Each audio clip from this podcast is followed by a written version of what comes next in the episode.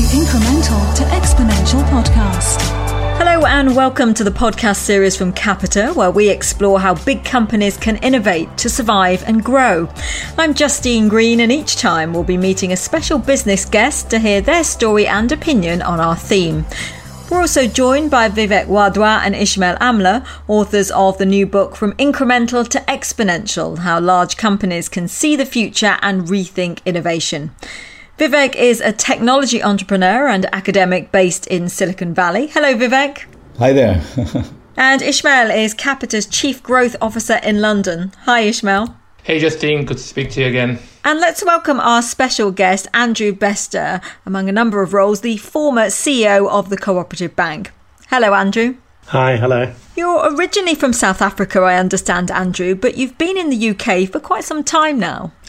Yep, 28 years. So, yeah, more than half my life now. Now, Andrew, you've managed large scale transformation in banking at the Co op Bank and Lloyds Banking Group. Let's start by asking you is there anything unique about the innovation challenges in your sector compared with other areas of business?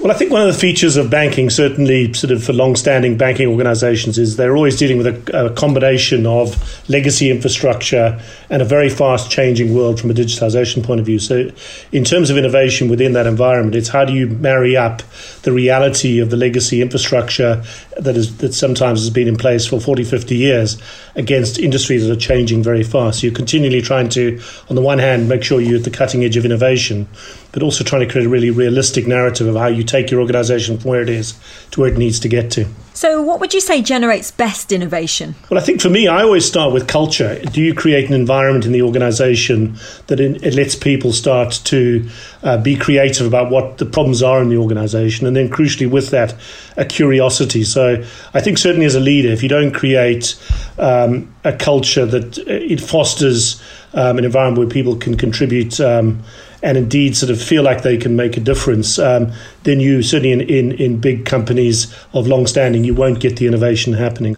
When it comes to providing competitive service levels, many organisations benchmark themselves against other companies, Amazon being a great example of customer service. Let me ask all three of you how important is it to make comparisons like this? You know, Justine, what ultimately matters is uh, the level of service you provide your customers and the success you have financially. Now, uh, it's interesting that um, Andrew recognized that his biggest challenge is culture because he has a history of turnarounds. Most people with his resume are ruthless, they're cost cutters, and they go in and uh, you know they start hacking up the companies and doing dramatic things. He focused on culture. Andrew?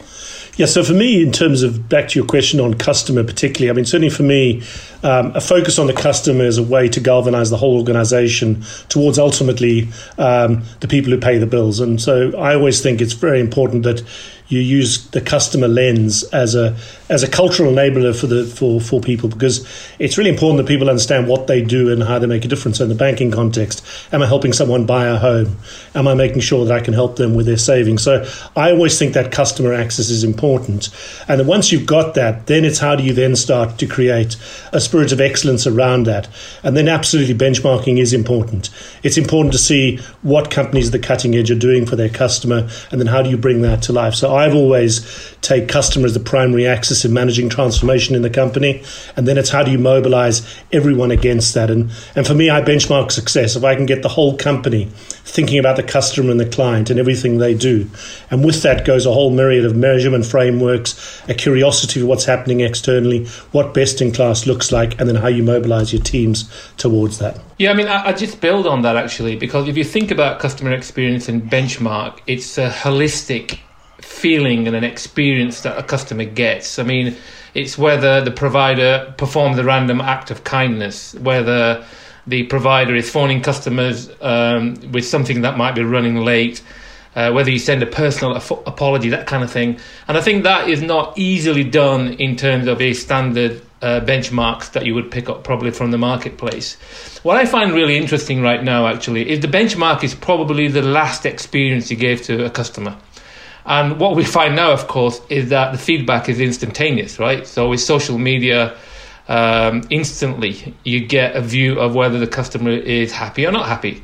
Uh, and I was reading something where um, customers who use social media to give feedback actually expect a response within 60 minutes.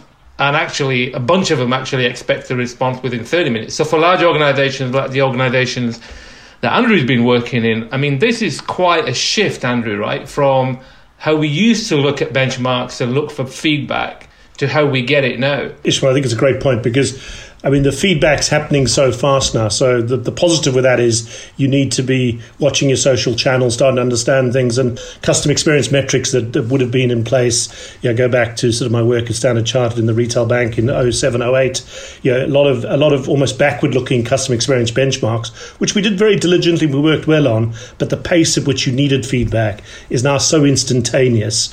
And you then got to build that into your overall frameworks as to what are we doing, what are the choices we're making in the company um, be that tactically today to fix something versus how you inform your strategic evolution from a customer perspective. Banking has seen a revolution in its IT systems. How would you compare this digitisation with that of a large organisation like Capita?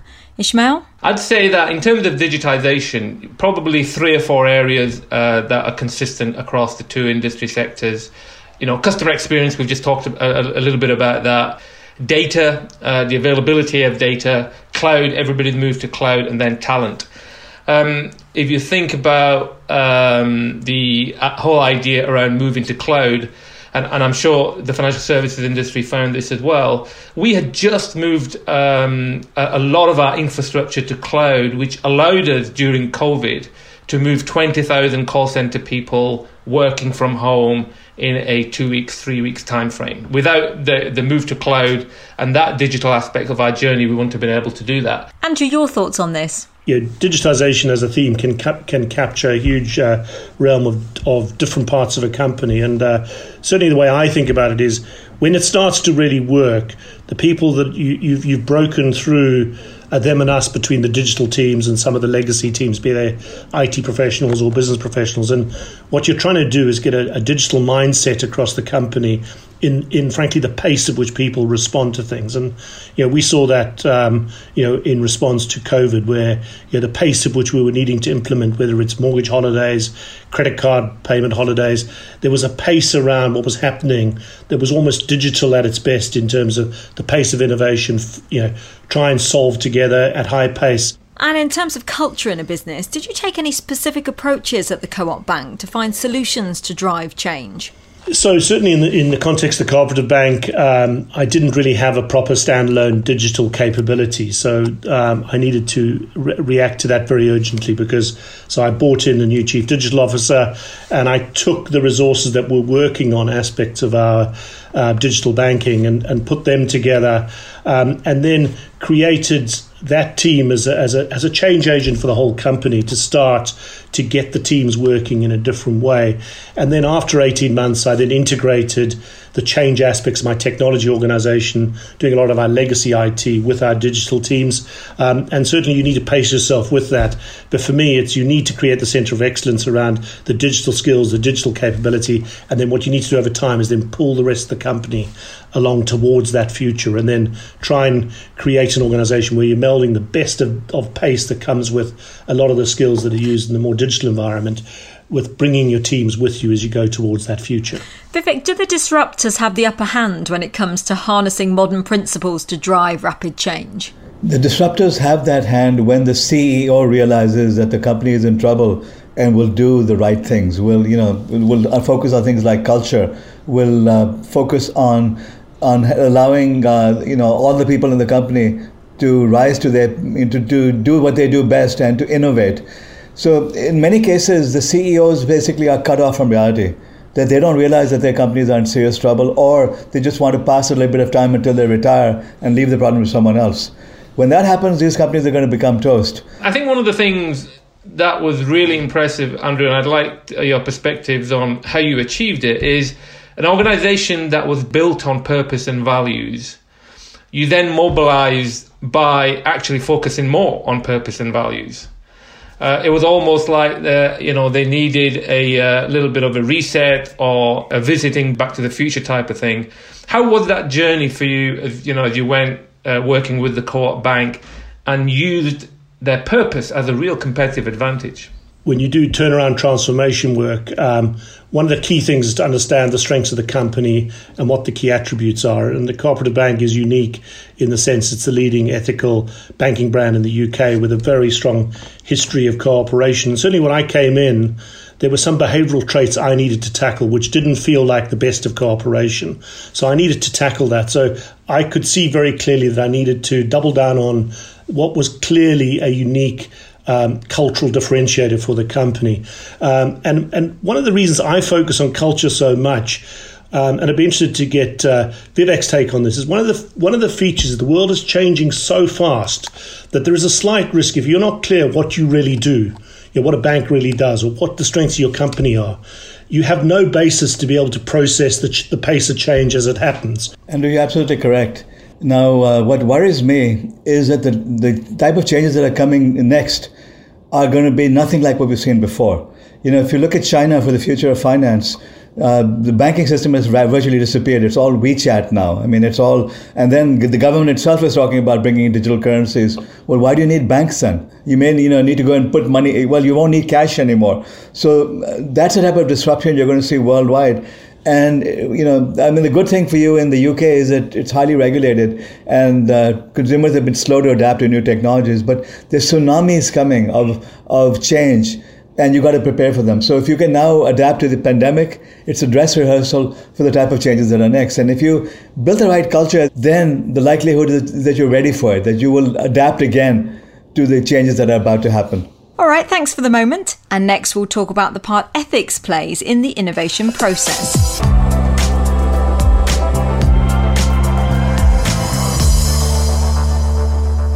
Now, we know that customers can drive change through responsible choices. What impact will this have when we emerge from this crisis?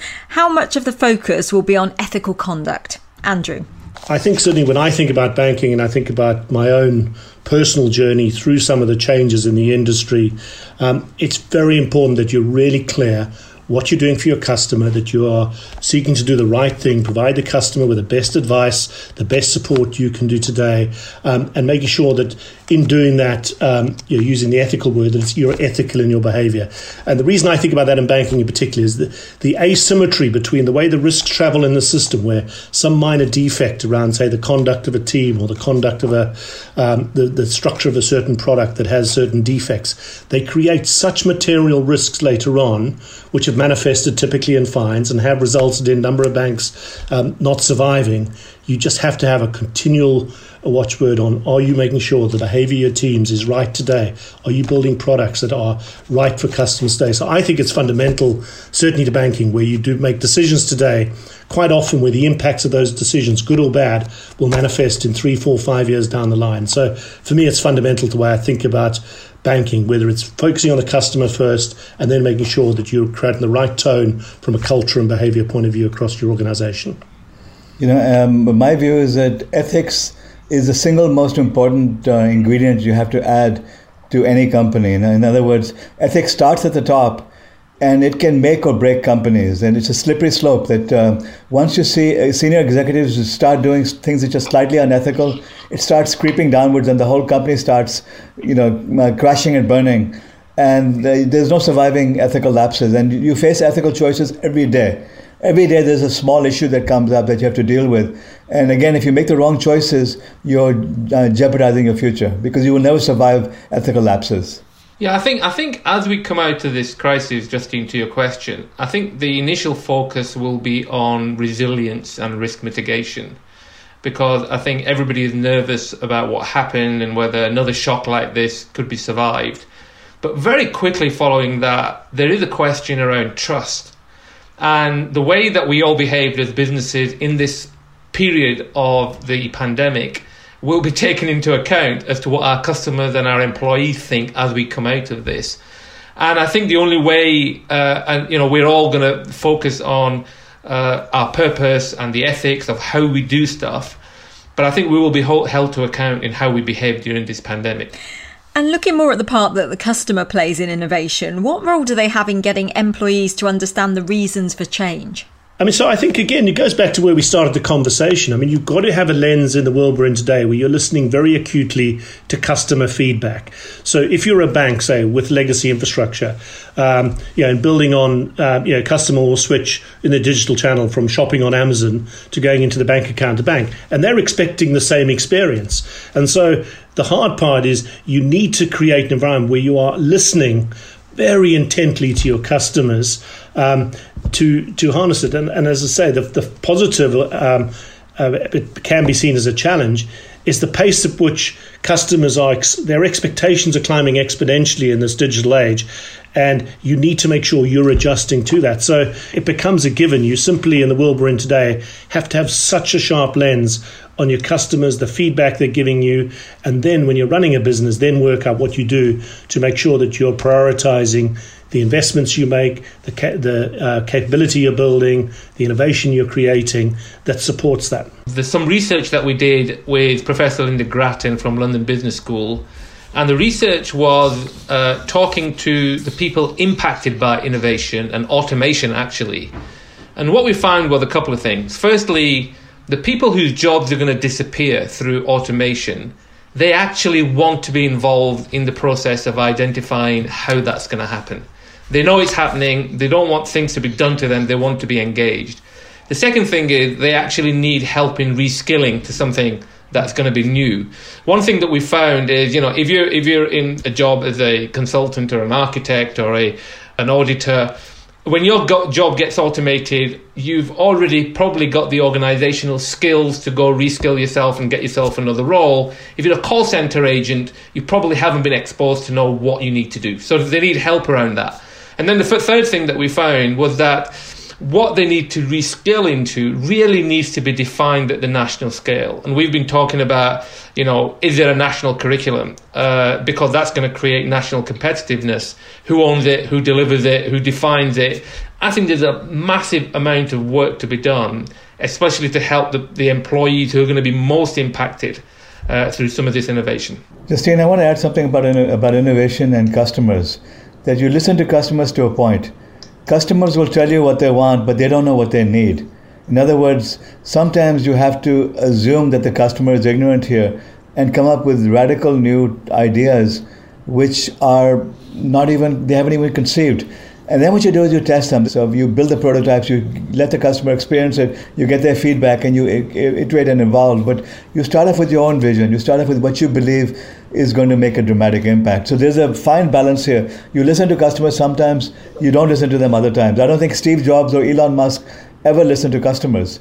They did what they thought was right and then they uh, learned as they went. So you don't believe the customer's always right? No, the customer is not always right. The customer is right only sometimes. You can, you know, build a product and show it to the customer, and they'll give you feedback on it, but they can't conceive what that new product will be. They can't conceive a new technology. They can't conceive new ways of doing things. That's where the visionary, vision and the visionaries come into play. So, a big question for all of you: How do you innovate a large organisation during a time of uncertainty when there's resistance to change? the CEO has to act like a dictator. I'm sorry, but um, you know workplaces are not democracies, and unless you have a leader who's willing to take risks, who's willing to disrupt everything, you're not going to have uh, the dramatic changes that are needed. You can't be a nice person when you're ruling uh, a, a failing company. So, I mean, I, I, I, do agree with Vivek in the sense that what you do need is you need to be very clear where you're taking the company and what you're trying to achieve. And you've got to work out what the key attributes are. I happen to, I don't like the dictator word. I like to create positive energy to the future.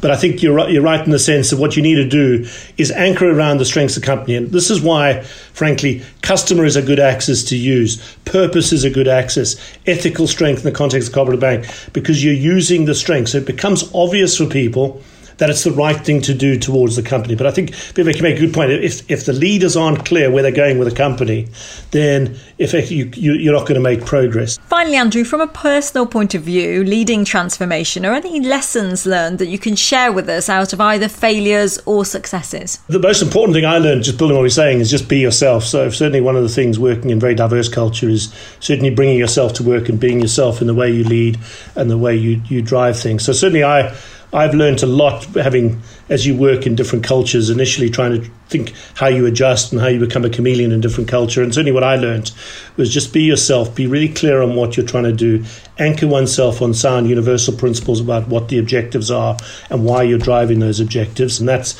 certainly worked as I've uh, you know, worked in the different roles I've done through my career. Andrew, it's been a pleasure having you on the podcast. Thanks for joining us. Really enjoyed it. Thank you very much. Well, that's it for this edition, but do subscribe to our series wherever you get your podcasts so you won't miss an episode. We'll be back soon with another special business guest. Until then, from me, Justine Green, Vivek, Ismail, and Andrew, it's goodbye. The Incremental to Exponential podcast. Back soon.